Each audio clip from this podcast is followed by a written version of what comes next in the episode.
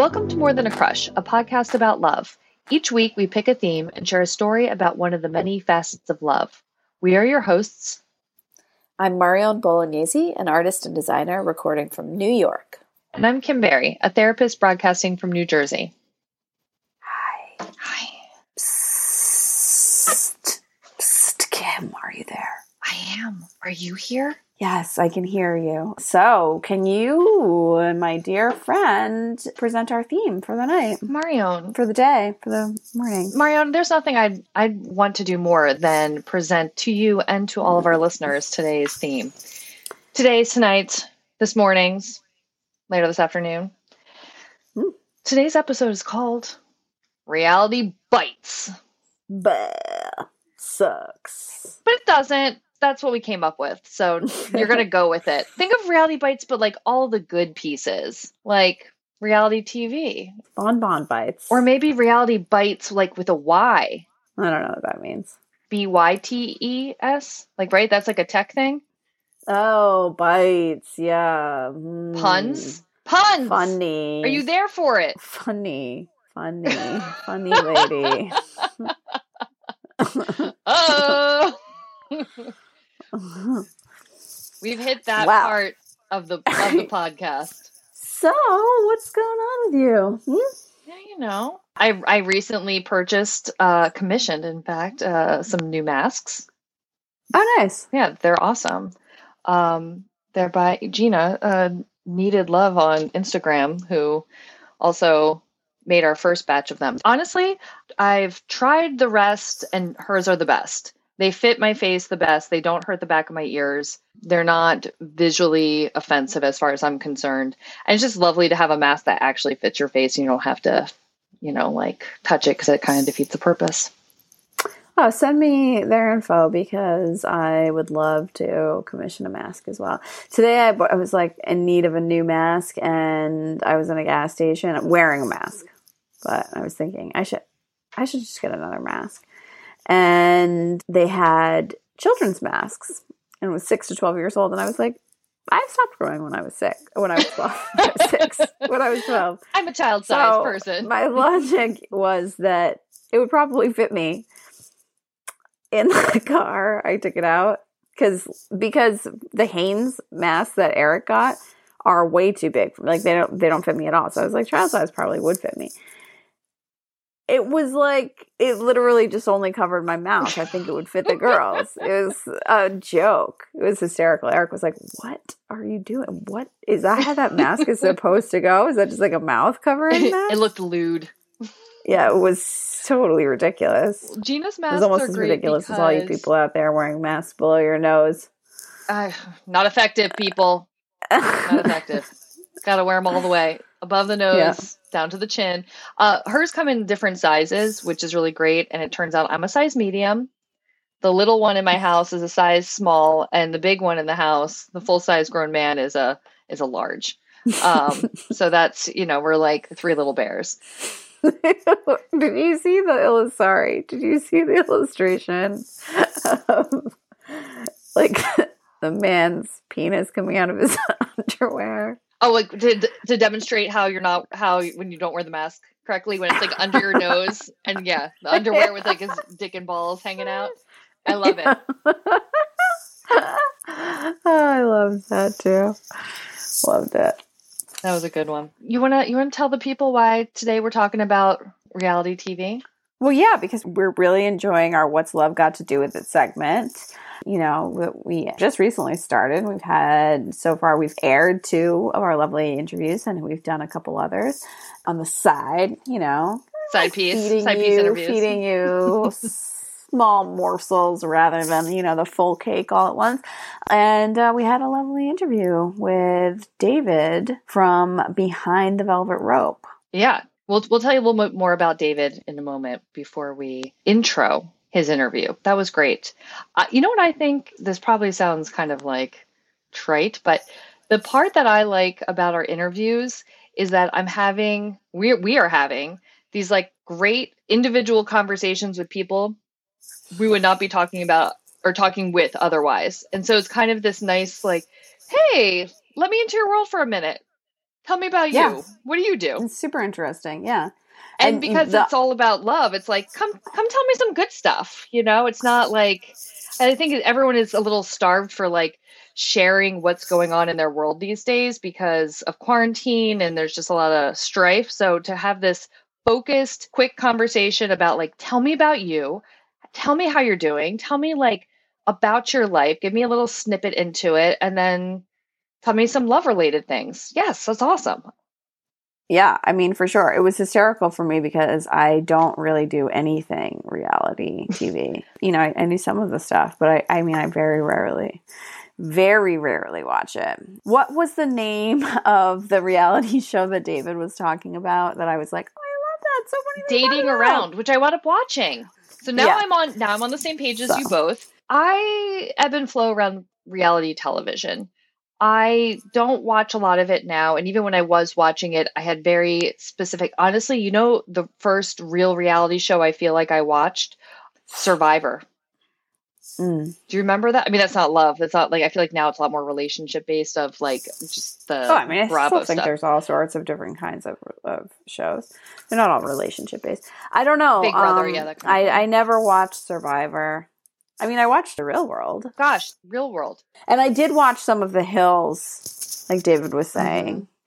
The Hills was entertaining. I mean, come on, let's face it, it was entertaining. It always seemed completely scripted to me, though. It didn't really feel like it was a reality show at all. I thought it was definitely very scripted. Didn't matter to me, to be honest with you. And he was talking about The Simple Life, which was uh, Oh, which that was, Paris Hilton and and uh, Nicole Richie. Nicole Richie, yeah, and and I I think I saw a couple episodes of it, but I did think it was funny. I would love to watch it just to kind of have a time capsule back to the early 2000s. Dating Around, I thought was spectacular, really beautifully done. As I was saying, I'm glad that we were in fact talking about the same thing because there was a moment where, yeah, the editing is great. It's beautifully done. It was just nice. It felt different. I don't know. It felt more wholesome in some way mm-hmm. to me than a lot of reality stuff. Ugh, Not wholesome, but A little Like, bit not- more genuine and down to earth. ge- more genuine, more down to earth, not trying to like dig up dirt, you know? hmm And what am I talking about? I do watch a reality show. I, uh, as I'm saying this, I'm like, well, maybe it turns out I do watch a lot, but I, I feel like there is so much out there, and I don't watch any of the Bravo stuff. I didn't know any of the people that he was talking about, and I was like, I'm gonna have to look this up afterwards. But I watched Naked and Afraid, which is a reality show. You know what I think is funny is um, sometimes my clients will just like in their they will talk about things in their as they do in their personal life, but sometimes they'll ask things like, "Do you watch this show?" or "Do you watch that show?" And perhaps it's because they're just curious, and sometimes it's just because I think maybe they want to reference it. But I had a client who would bring up a lot of reality television, and it was a very unlikely individual. Like, it's not somebody I would think would watch a lot of reality television. So I was like, now I'm really intrigued. Like, now I have to watch some of these. And so I did watch a little bit of Below Deck, which um, is kind of like yacht life stuff happening, Uh-huh. which is kind of like I've heard about that. Um, it's pretty drama- dramatic. very right? dramatic, yeah. Which I mean, I think it it just seems like the recipe for drama. You are jamming a bunch of people uh, working on a boat in close quarters, and then it seems like the people who rent the yacht are people who want to pretend like they can like live this yacht life when in reality all they can do is afford to rent it for like a week or two. so Yeah. and they are just truly entitled individuals so they're real special themselves uh so that was that was worth the i mean I, I didn't get really i didn't do a deep dive i didn't watch a lot of it but the episodes i did watch were pretty good i'm actually surprised that i'm not more into celebrity tv for how much i was into celebrity gossip in the 2000s I mean, I don't know if you can call it celebrity TV. I think you mean reality TV. Celebrity TV? I mean, no you're right you're right did i call it that yeah. yeah i did call it that i mean, I you know what? Uh, we, celeb well kardashians do be- do you know what i mean well, yeah. Like, I mean, Kardashians are super celebrities, but I mean, I don't. Not everybody necessarily is. I don't think the people. Some of the people on Naked and Afraid are. I don't know. I'm gonna just keep on returning this to Naked and Afraid. Naked and Afraid. Naked and Afraid XL. Amazing. But we have one that we do both watch. Instant Hotel. I love Instant Yes. Hotel. Oh gosh, and the second season, was just released recently, I think, on on Netflix. So I watched it. It's only No, watch it, it wasn't. It's only It wasn't recently re- released. Oh, It well, was released it recently showed up in my carousel Okay. on Netflix. They're like, they released that shit in 2018. because I just got so excited and I was like, "Oh, sweet! I love a big deck yeah. so, Kim, I wanted to um, read to you for a minute before we start Ooh, today. I Bedtime know- stories. I was going through some stuff that I had lying around on the table. I had these old boxes of Playboy magazines that were my step grandfather's from the 60s. Oh, this wow. one is from 1964. September. September 1964. Look at that. topical. Topical. Yeah, so interesting. September 1964. And there is a section called the Playboy Advisor. And I thought some of this stuff was interesting. I bet it is. some interesting questions like Is it proper to remove a girl's fashion wig before making love to her? Signed S.L. from Baltimore, Maryland. What Oh, do you have- think? No. No. First off, I think you're not supposed to acknowledge that perhaps that's not her real hair. Well, this was a different time. I know, Fashion but- wigs were well- were like But I'm just thinking, like, in this day and age, if I have a fall or a weave or anything in my hair, clip on hair, a bump it. bump it. Yeah, bump it up. You know what? Let's take some advice from. yeah, I was gonna say, why from- don't we hear what they say? um, when making love on relatively formal black tie occasions, leave your partner wigged. Okay, just so you know. I mean, I didn't know that there was certain circumstances where it was okay and certain certain circumstances where it wasn't. And I mean, is that during the black tie occasion? Through making love during the black You tie you ran off to the coat closet. Yeah. On informal dates, country weekends, and any time before five, undressing is permissible if your date consents, of course. But under no circumstances should you move to remove your partner's wig if you suspect she is not wearing one or she may be bald underneath. Sound advice. Yeah, consent. You know? always. Always. Yeah.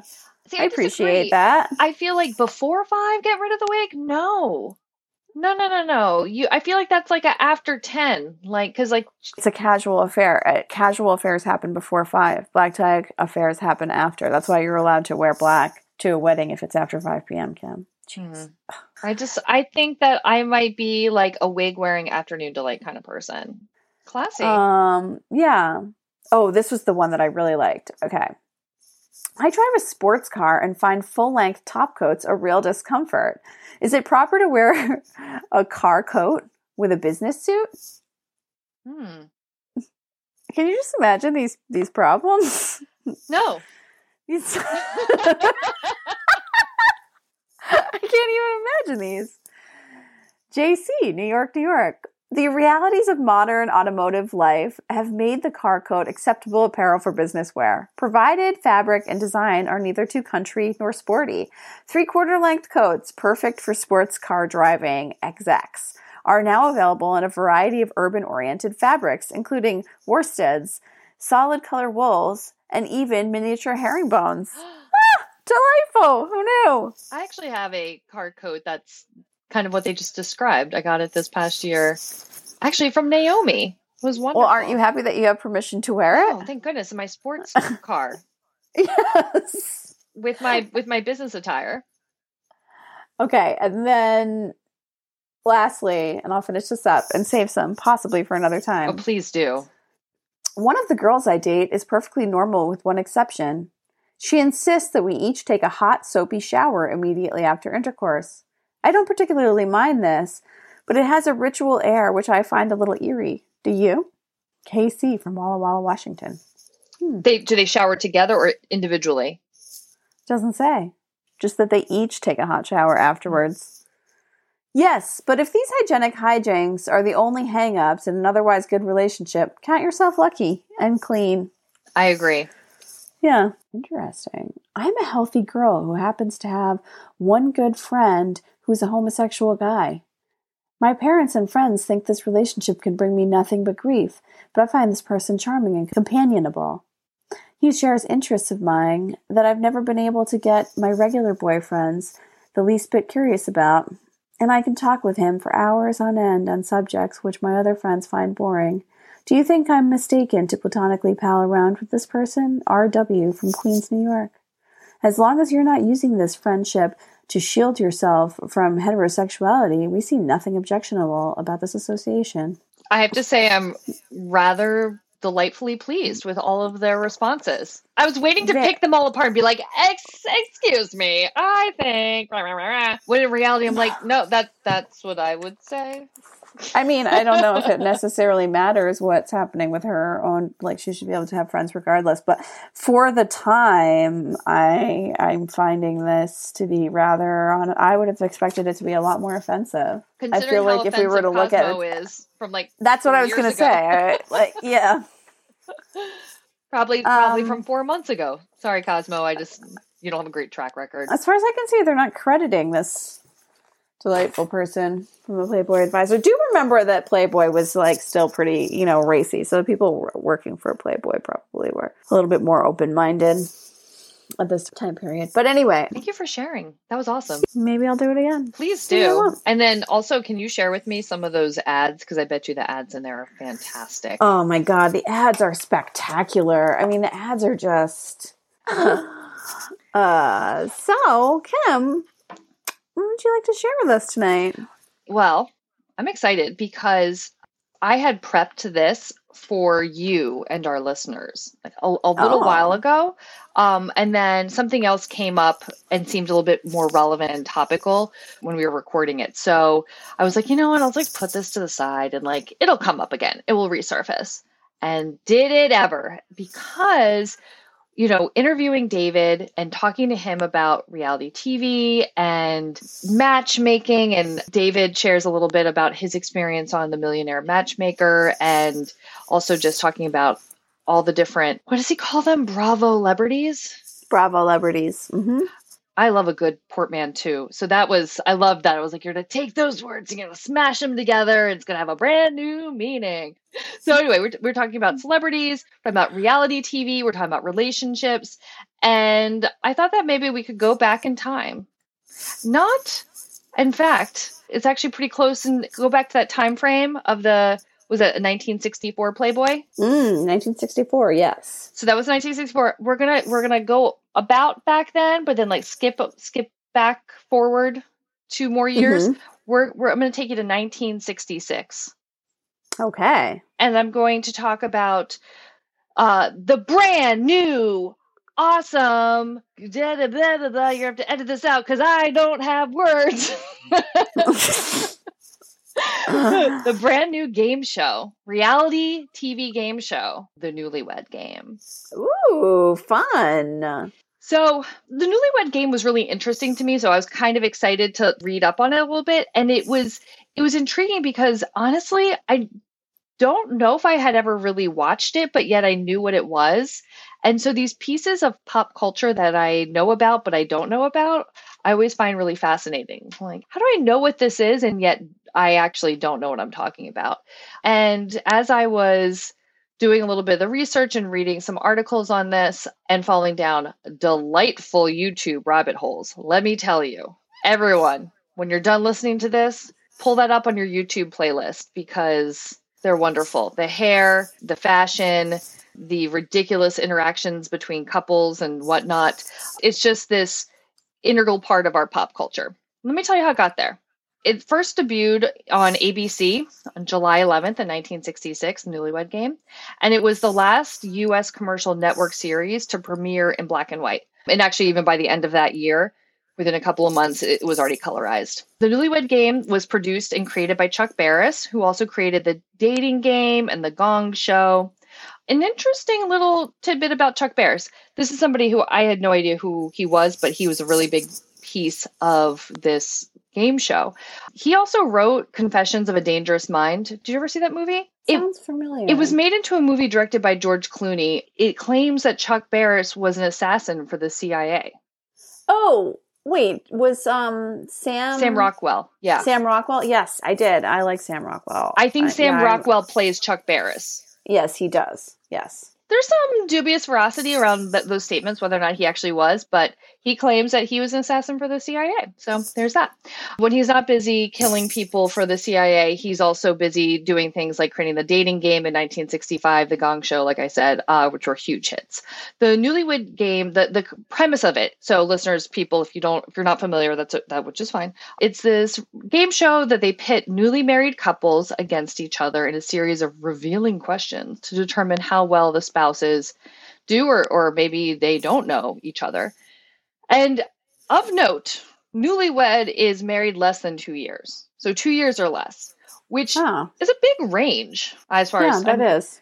like you've been married for 18 months or you've been married for two months. I, I really hope you're going to win 18 month marriage. And also, I think this is like back in the day when maybe a courtship was not so long before a marriage. Like, I don't think they're dating for years and years and then getting married. I don't know. That's my presumption. Anyway, um, so the show became famous for some of the arguments that the couples had over incorrect answers, whether it was in the form of mistaken predictions or even um, even some of it the mishaps on the show led to divorces. So not so newlywed after that. Bob Eubanks was the host. Uh, he was really he was well known for his hair. He had a pompadour, and he was only 28 years old when the show started. He was credited with giving the show a more youthful energy.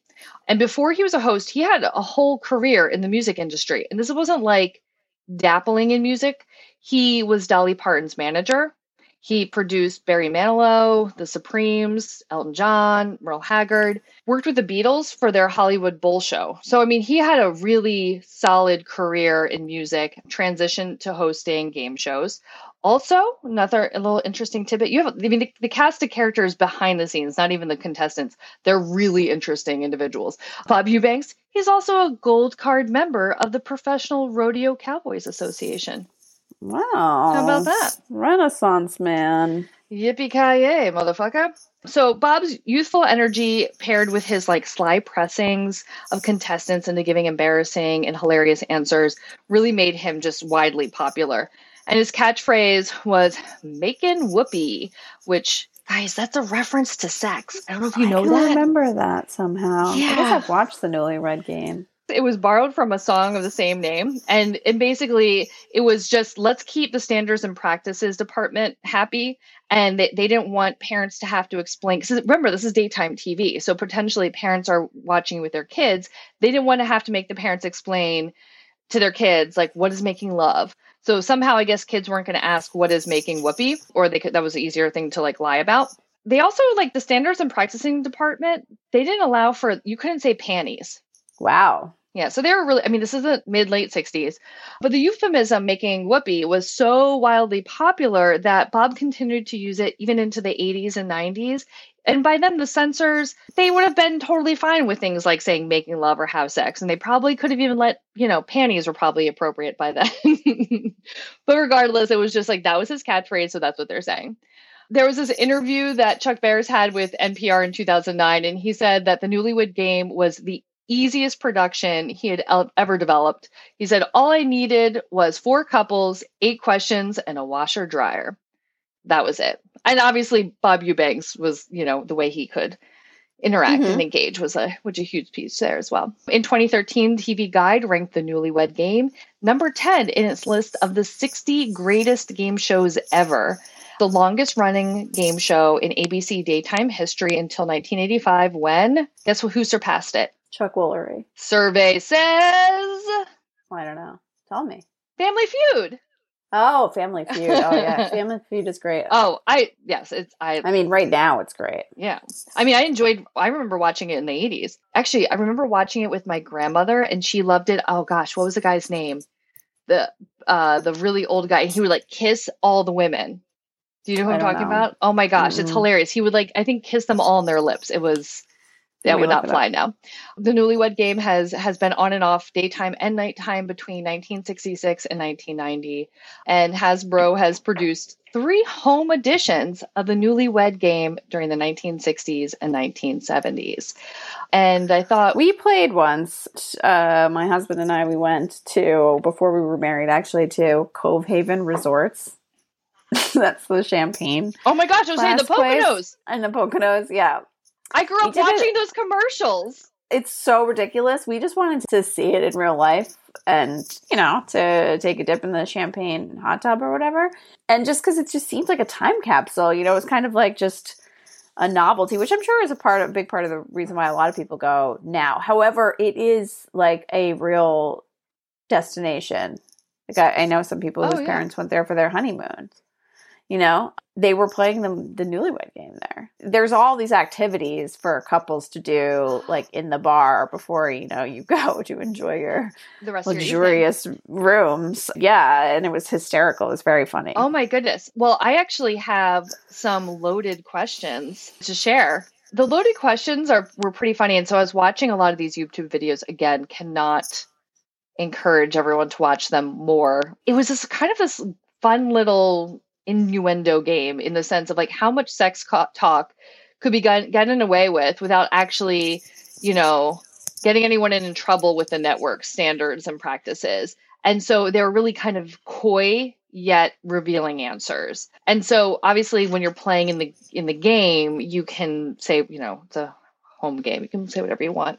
But on television, people are really kind of embarrassed sometimes to answer more fully and then other times people would say some pretty wild answers. So those are those are fun. I have to say the questions from the home edition uh, unsurprisingly sexist and heteronormative. They are full of cringe. I pulled uh, two categories today. One's for the women and for the men. Can I ask you a few? You don't have to answer them. Just want to throw them out there for your consumption. Uh, what will your husband say you are planning to serve next for dinner? Spaghetti. That's the big joke in my house right now. Is it? spaghetti? Spaghetti. Mom spaghetti. Mom spaghetti. Oh, Eminem. Where specifically will your husband say is the one place in your house or apartment that you always forget to clean? Despicable question.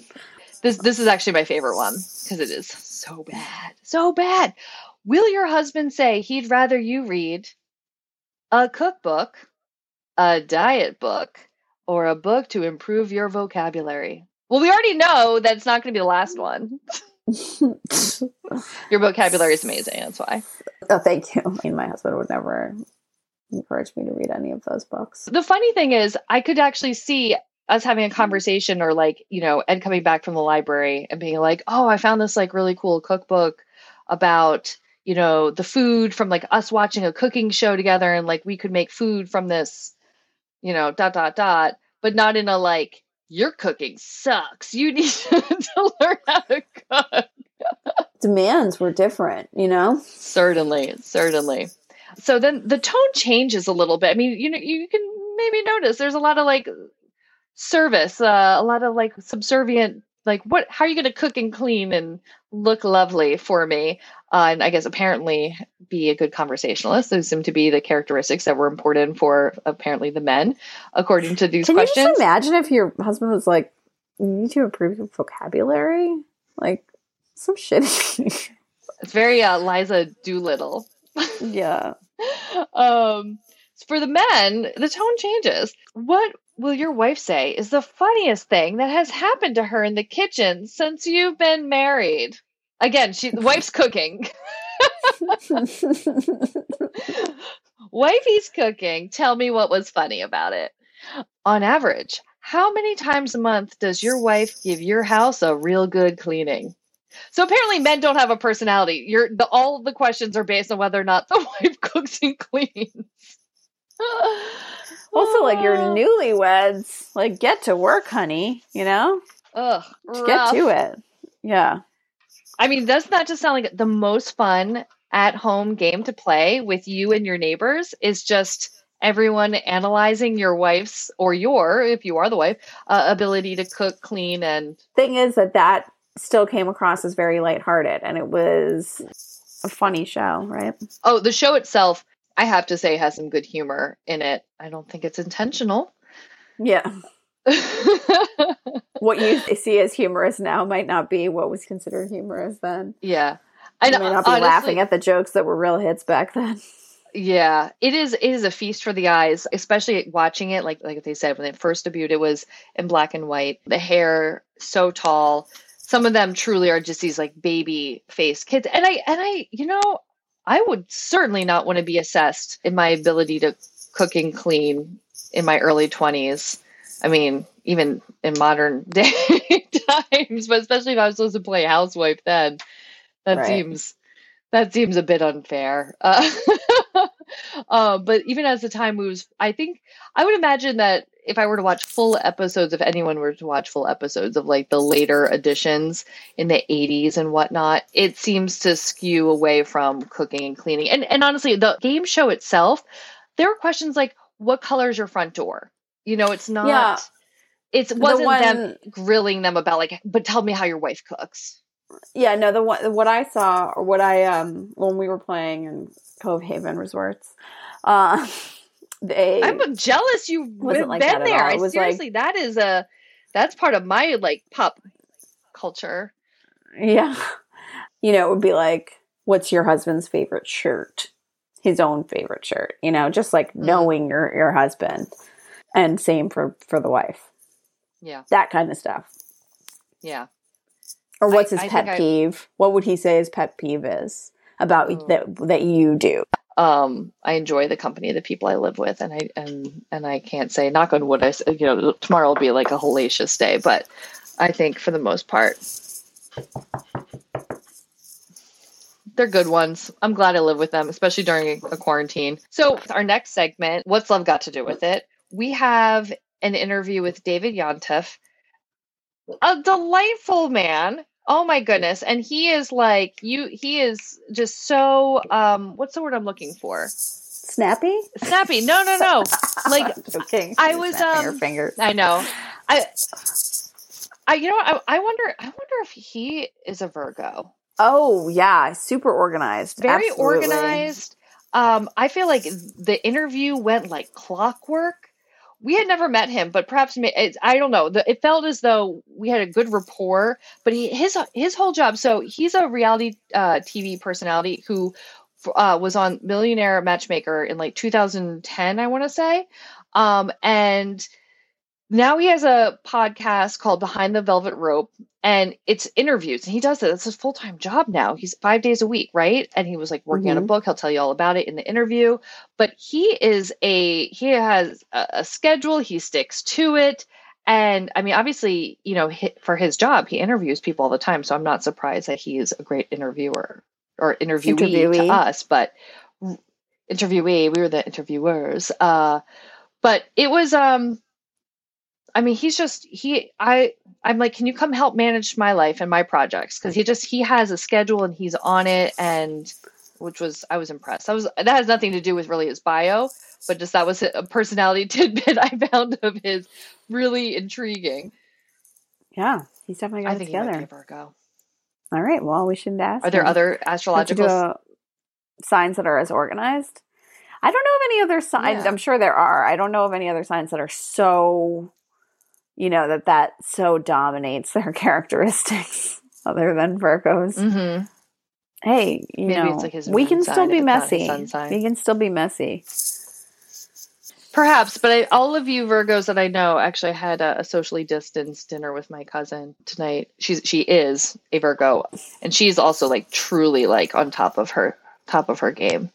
Okay, enough about Virgos. Let's get to it. Without further delay, David Yontef from the incredible podcast Behind the Velvet Rope. So, this is exciting getting to talk with you. I mean, we're such podcast newbies. Yeah. You're a seasoned pro. Tell us about it. Yeah, please. So, well, my show, listen, I started my show. Well, the, the genesis for my show is I became friendly with a lot of these Bravo celebrities in real life.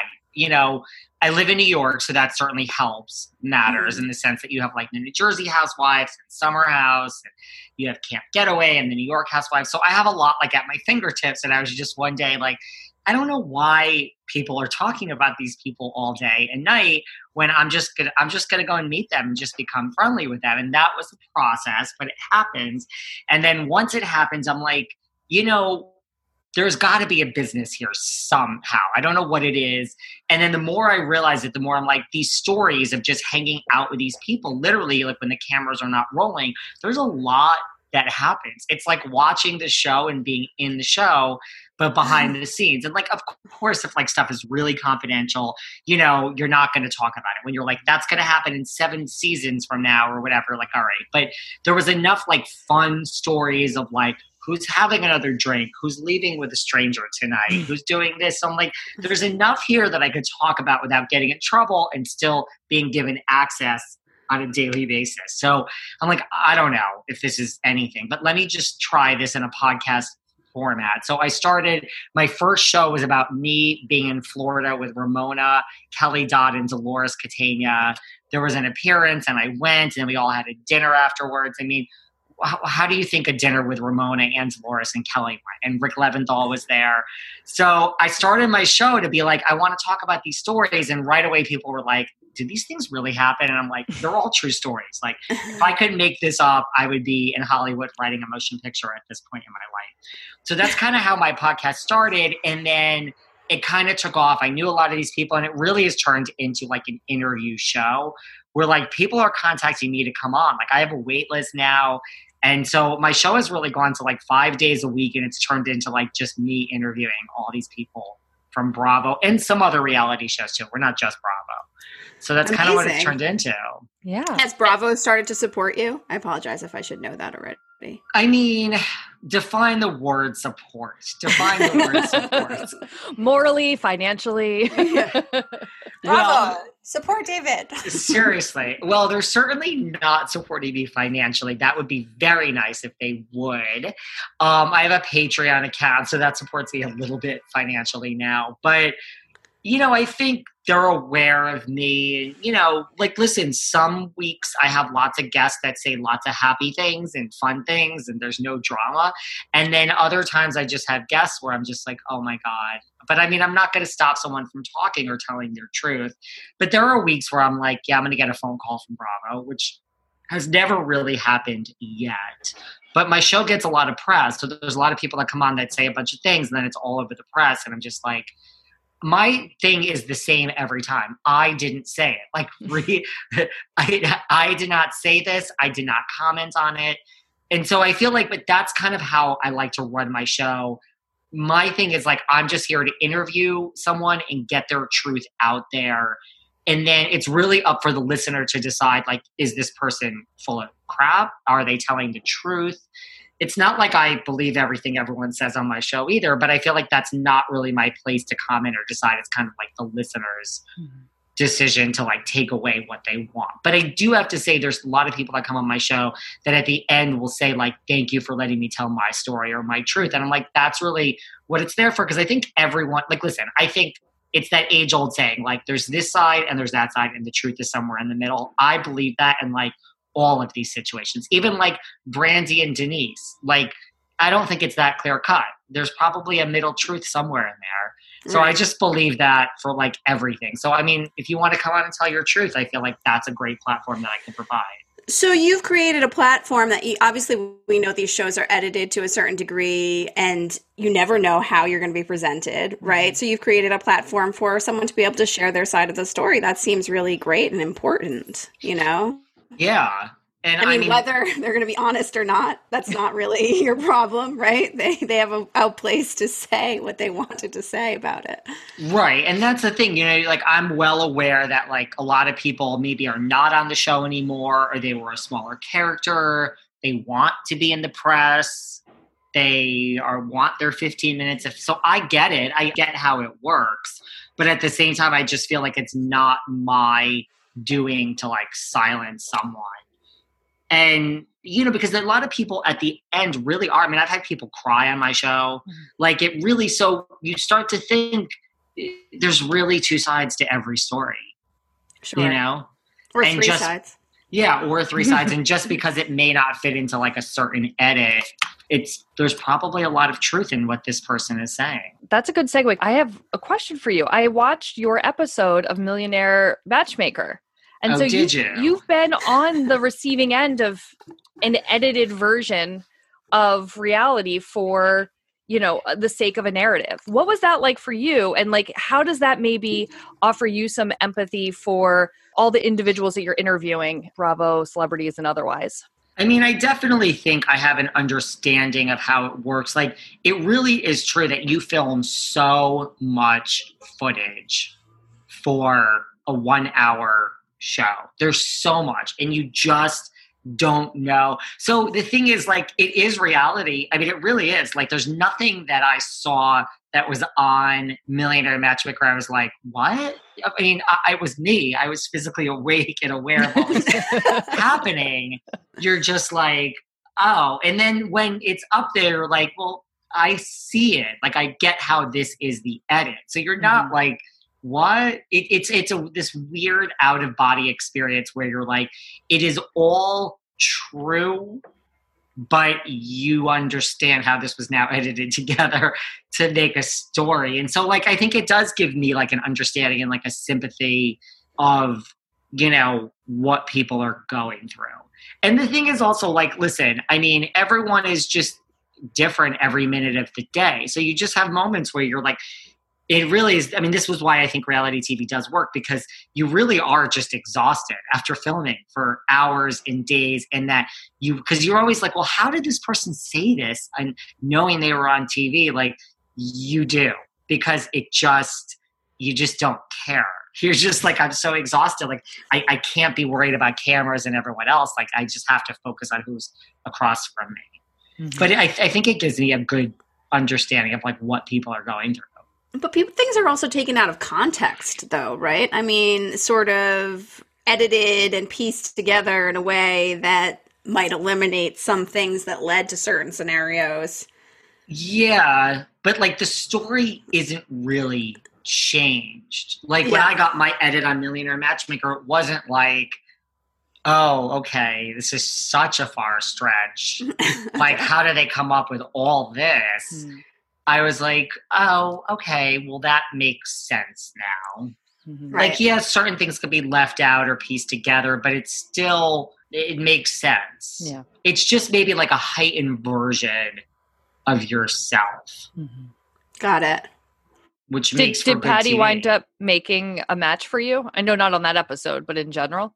No, and it's so funny. So I have this full circle with Patti because we lost touch and I would say didn't speak for, I mean, that was, first of all, that was 2010. Yeah, it was a while So ago. It was a long time ago, and we have not spoken. But you know, this quarantine and Corona has really done strange things for the world, hasn't it? And Yeah.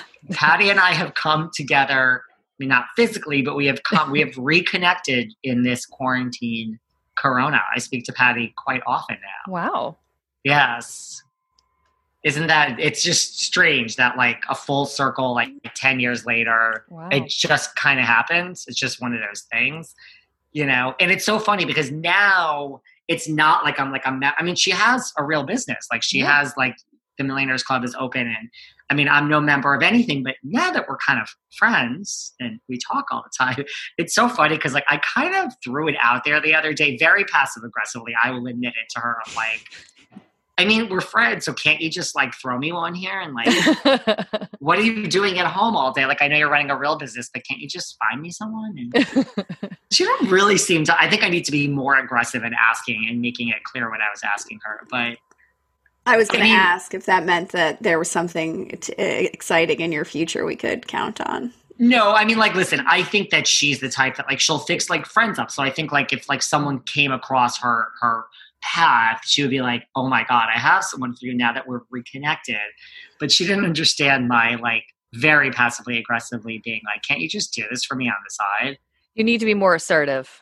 Seriously. But I mean, she has a real business and it's still, Yeah. you know, I think it's thriving during COVID. It's just like, because I think people are still dating really Mhm. actively. It's just the format of dating has changed. hmm Yeah, Yeah. certainly. I have a friend who whose name I will not mention who's having quite a successful little flirtation right now through this pandemic. That's great. That's Yeah. See? Yeah. It's, I do know some some people who've been quite successful in in dating, Yeah. but it's a it's a whole nother who it's a it's a whole new kind of commitment even to be casual.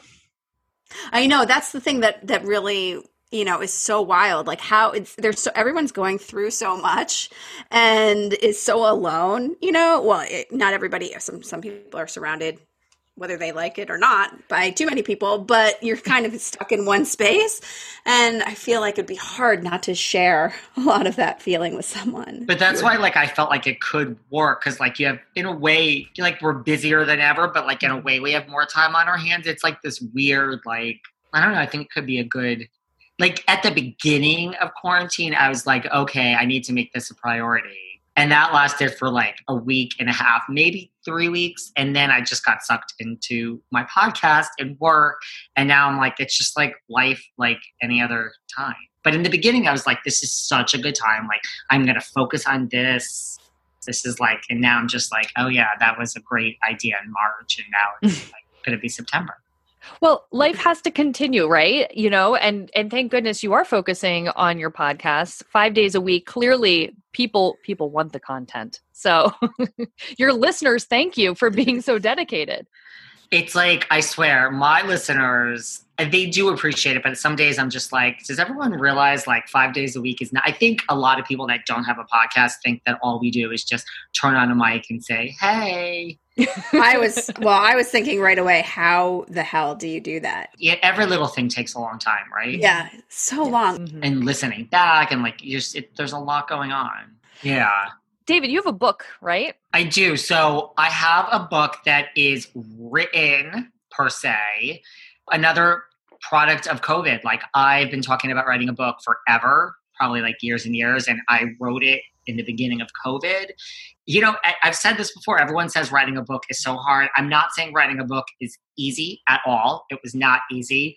It was not even so fun. It had moments of being fun, but it was like I have to say, I think the hard thing about writing a book is once the book is written, getting it out. Because Mm.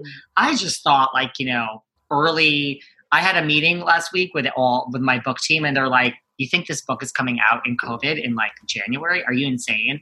So I, I have written a book. I've realized that publishing and getting a book out during COVID is a slower process than I thought it was. It's probably going to come out like a year from now.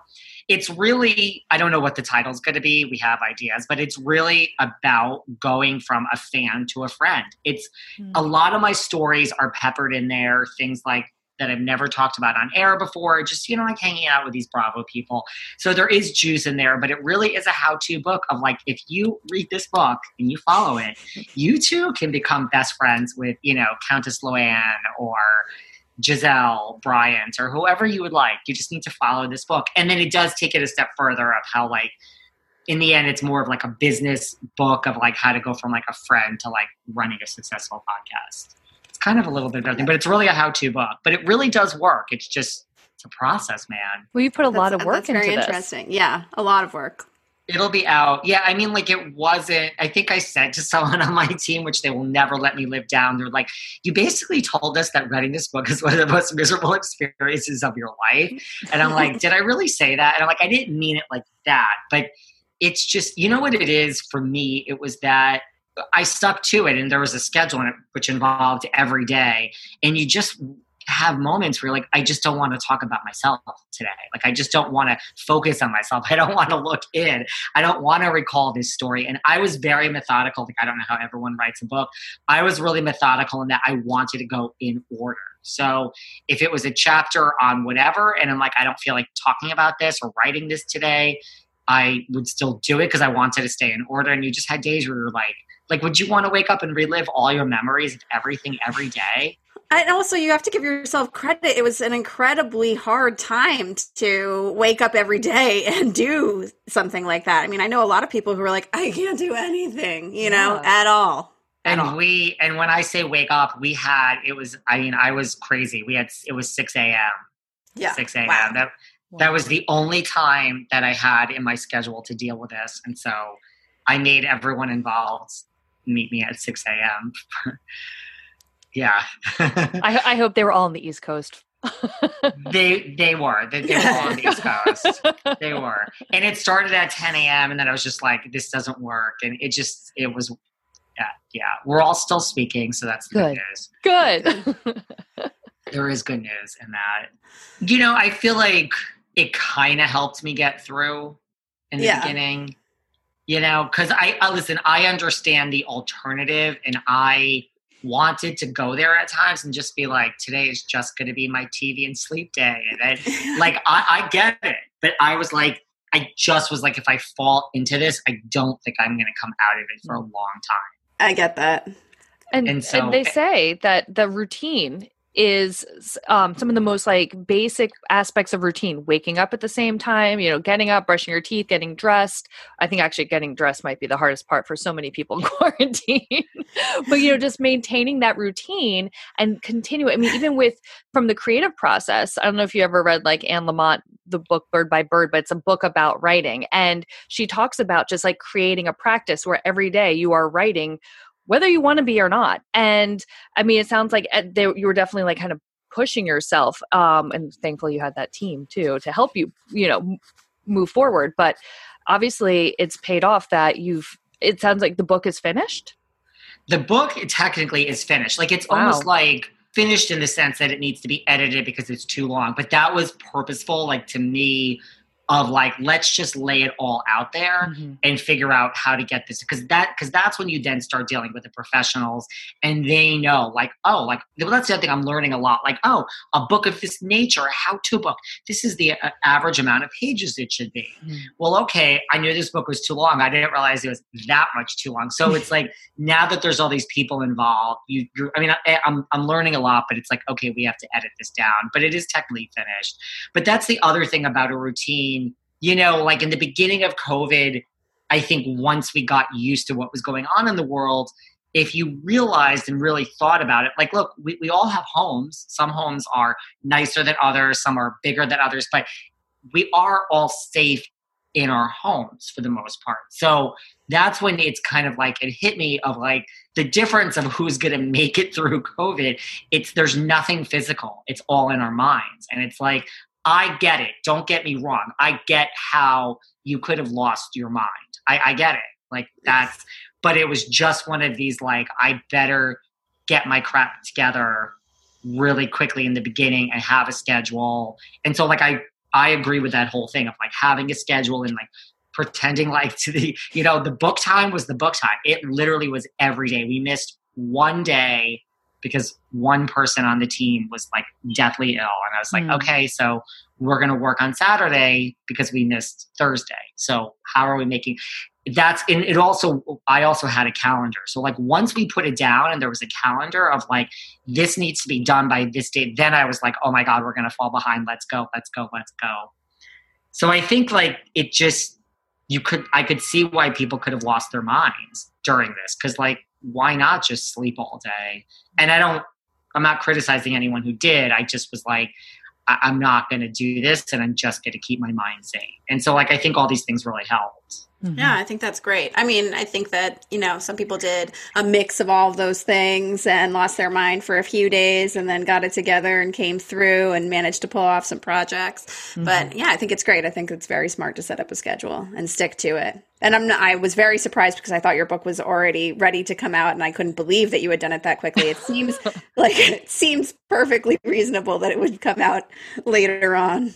now i'm like oh it takes this long to actually like my publisher was like you don't understand even if it's ready to go today like the physical process of the publishing takes this many months and it's covid and i'm like okay well Yeah. i better slow my speech about having a book down now because but it is written so That's it's good. I, I Nice. think it's good. I think it's it's and i'm not just saying that. I think it really is a how-to book and it's there's a lot of information in there. Well, and you have oh. such a unique experience, multiple unique experiences, and so I think that's really draws the reader in. You have a, a audience for that, and I have to say, perhaps it's a good thing that the book isn't ready to hit the shelves yet, because hopefully by the time it's ready to go, maybe we will be able to do more things in person, and you can actually do like a book tour and all that kind of fun stuff. I've already said that. Like in a way, I almost don't want it to come out before the world opens up. I mean, we'll see how it works, but I have my visions. I don't want to get into it, but I have visions of a book tour that will involve, you know, maybe some familiar faces that we all know. Ooh, special guests. special guests. So I have some ideas of what that would look like. And, you know, it would just be great if, right, if that happened more when the world opened. And hopefully that will all be around at the same time. Yeah. Do you have a favorite reality show? It changes. I mean, so the thing is, I've been into reality TV like right from the beginning. If I was really to think about it, I would say I'm Bravo, probably the Real Housewives of New York, just because I'm from New York and that's what I know. But overall, The Hills, The Simple Life, I go old school. the Hills is one. I mean, and I, I mean, like when I say the Hills, I mean like Laguna Beach, the Hills, the city, and the Hills New Beginnings. Let's just include all four of them there's nothing better. I mean, of the moment, I'm obsessed with Selling Sunset on Netflix. Obsessed. So it's like shocking. I have a podcast that's like 90% Bravo, and really some of my favorite shows are not Bravo. But I would say The Hills is probably my answer. Wow. Simple life. Yeah. You didn't so- see I- that one. Uh, Yeah. well, I didn't see it coming. I have seen it. You um, didn't see it coming. I, I, oh my gosh, do they have is Simple Life on reruns? Is that syndicated? Can I watch that? That, oh gosh, I you're, think you're taking me down memory lane. That's a classic. Yeah, Oh, for yeah. sure.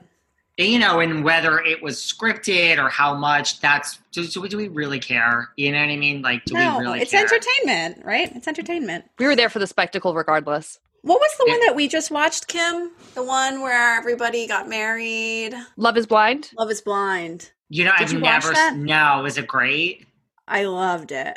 Loved Everyone it. is like telling me I need to watch that, and I don't watch like Love After Lockup or whatever, and I don't watch 90 Day Fiance.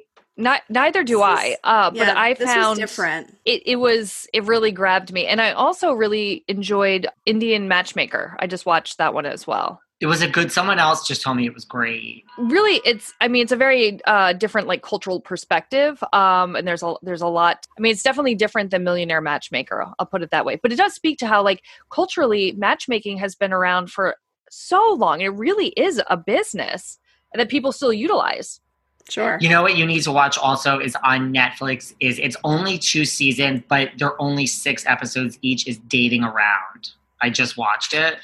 It's like different people go on date. So like they have like a lead dater, and they will go on. I don't know, maybe like six dates, but it's it's hard to explain. It's not. It's six continuous dates. So like it starts with like at the bar, then they have dinner, then they have after dinner. So like at the bar, and it's not like a guy. It's like a guy meeting girls, girls meeting a guy. Oh, I've watched this. I love this show. It's a great show. And then they have like there's like lesbian, gay, bisexual. So it's like you don't know- elderly, right? there's an elderly right but it's like it's so well done in that like you're in the middle of a conversation at dinner with one person you put your drink down and then when you pick it up it's a different person so Oh, it's wow. like it's like the same people that you already know from the beginning of the date but you're literally trying to guess who they're going to choose for the second date oh i it's like really this. it's really well done right and then there's like all of a sudden you're watching and that week the like bachelor is like literally like 75 or 80 years old so it's really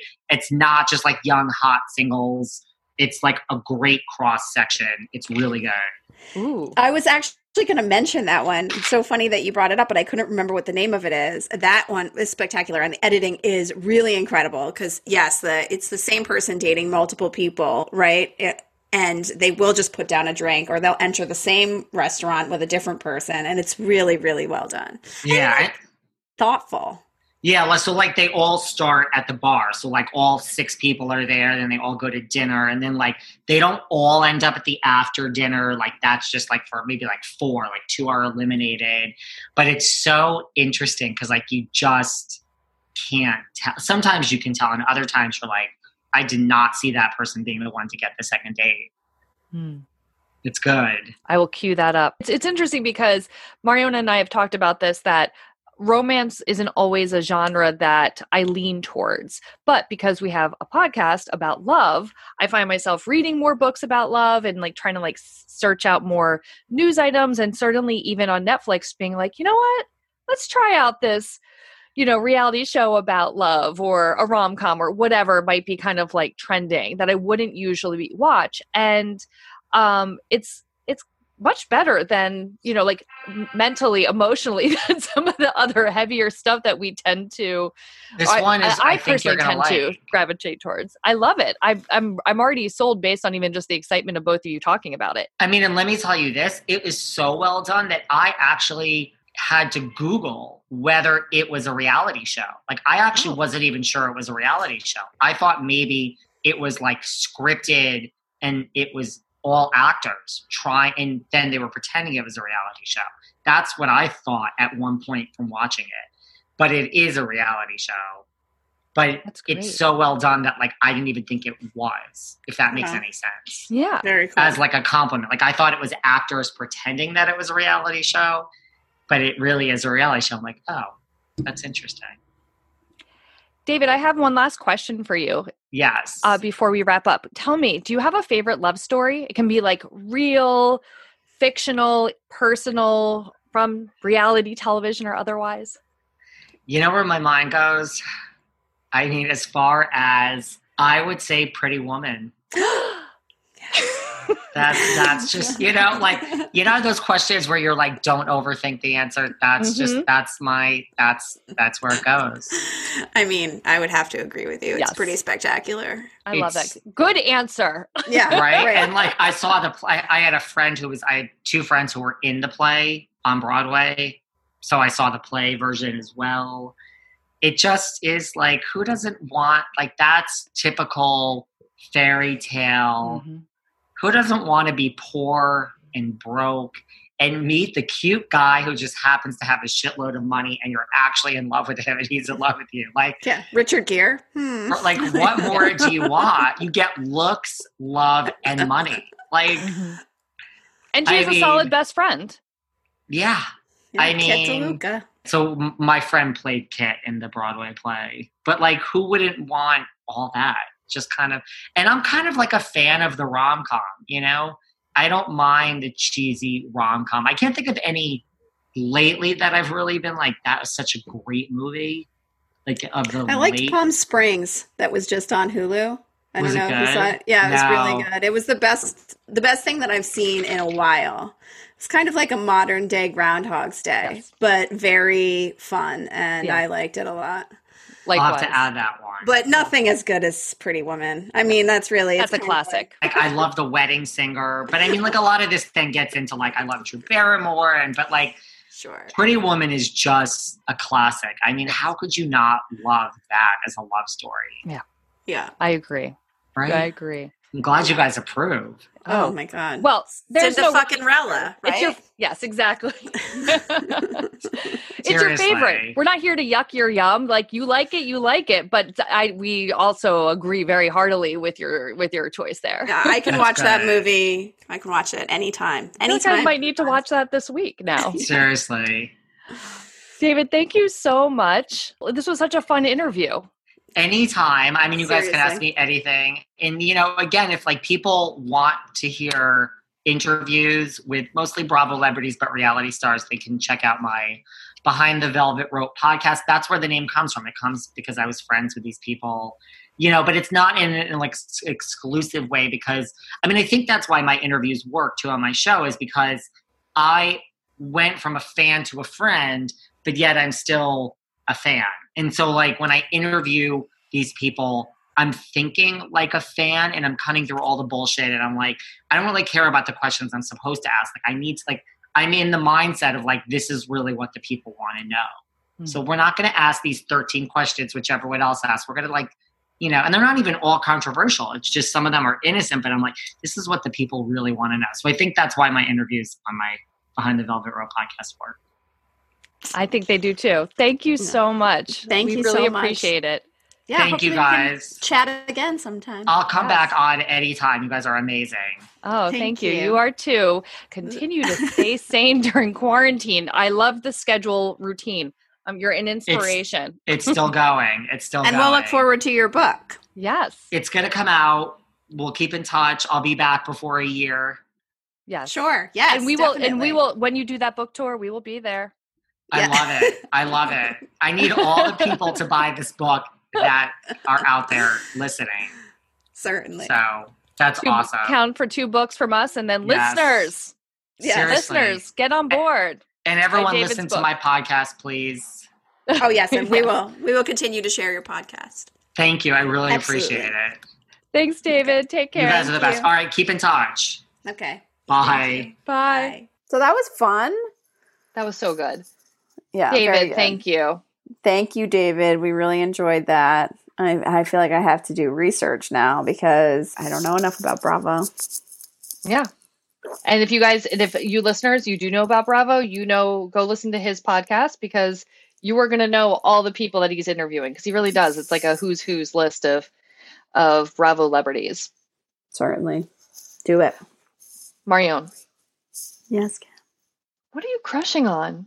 I am crushing on my um freshly digged out of an old box 1964 Playboy magazine, which is incredible to look at.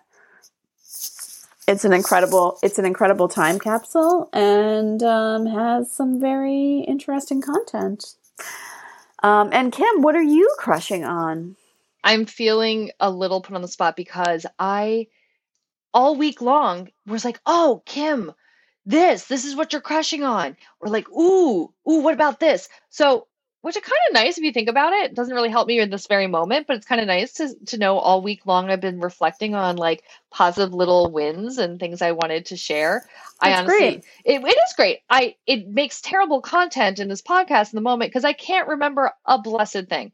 But I will just say one thing that was is generally bringing So joy. you're crushing on what are you crushing on basically? yeah, I'm I'm like The just segment? thinking thinking about it and like being like, oh, these like lovely moments that I want to share with everybody. But if I have to actually give a real answer that's not like super meta, like I love love. Um, one of the things I am crushing on is I um, from my kitchen, you can see out my back door and into the backyard, and framed within the window is um, all of the sunflowers that are growing in my raised garden beds. And they're just really nice to look at. And the best part about these sunflowers is that I didn't plant them. That wow. everything that I planted in my in my garden bed uh, was very intentional. Um, most of it's not doing super good. Like the perennial, the other garden stuff is like great. And I will not bore everyone with plant talk here. But the um, sunflowers were just reseeded from the sunflowers from last year. And they're these beautiful, like multicolored um, sunflowers. Like each stalk has many heads of sunflowers and they're like orange and yellow and just beautiful and I can see them and it brings me great joy and it's kind of like the a gift I feel like from last year where I th- those fl- sunflowers weren't great. So this year like they were like, "Hey, guess what? I'm gonna, I'm gonna look extra pretty for you and you can see me when you're not even outside." And they're tall. to get you. Yeah, and they're tall, so like my neighbors can see them too, and I can see my neighbors' sunflowers from like a couple doors and like their ba- from the, their backyard, and um, so I kind of I love that. I love this time of year when we actually have flowers that are blooming, and it's just some joy. I'm sure there's some sort of like poem about flowers and joy and blah blah blah. You can find it on your little like yogi tea bag. Sure. Is that where they're all like the little sage sayings are? So that's what I'm crushing on. Sunflowers. That's spectacular. That's very nice. Thank you. Thanks for validating my last ditch attempt. My sunflowers didn't come out very good, but I'm sure yours are beautiful. I'll I'll save some Send me a picture. Send me a picture. I will. Well, Kim, it has been a pleasure as always. Yeah, same. Thank you for listening to my tale of the newlywed game. People listen to the go find that YouTube. And uh check out our Instagram if you haven't and uh maybe stop by our Patreon. Sure. Can like us on Facebook. Mm-hmm. Review Yeah. us on Apple Podcasts. Yeah. Rate, review, and subscribe.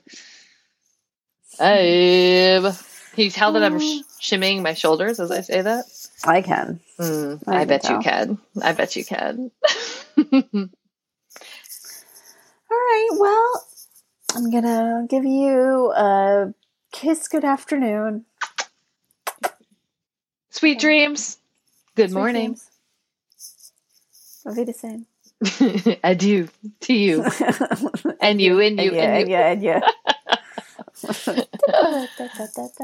Thanks for tuning in. You've heard from us, and we'd love to hear from you. Do you have a love story to share? Looking for some advice of the love variety? Reach out on email, more than a crush podcast at gmail.com, and find us on Instagram. Don't forget to rate, review, and subscribe. Special thank you to Natalie Joachim, who composed our theme music. We're so appreciative, Natalie. Thank you. We love you.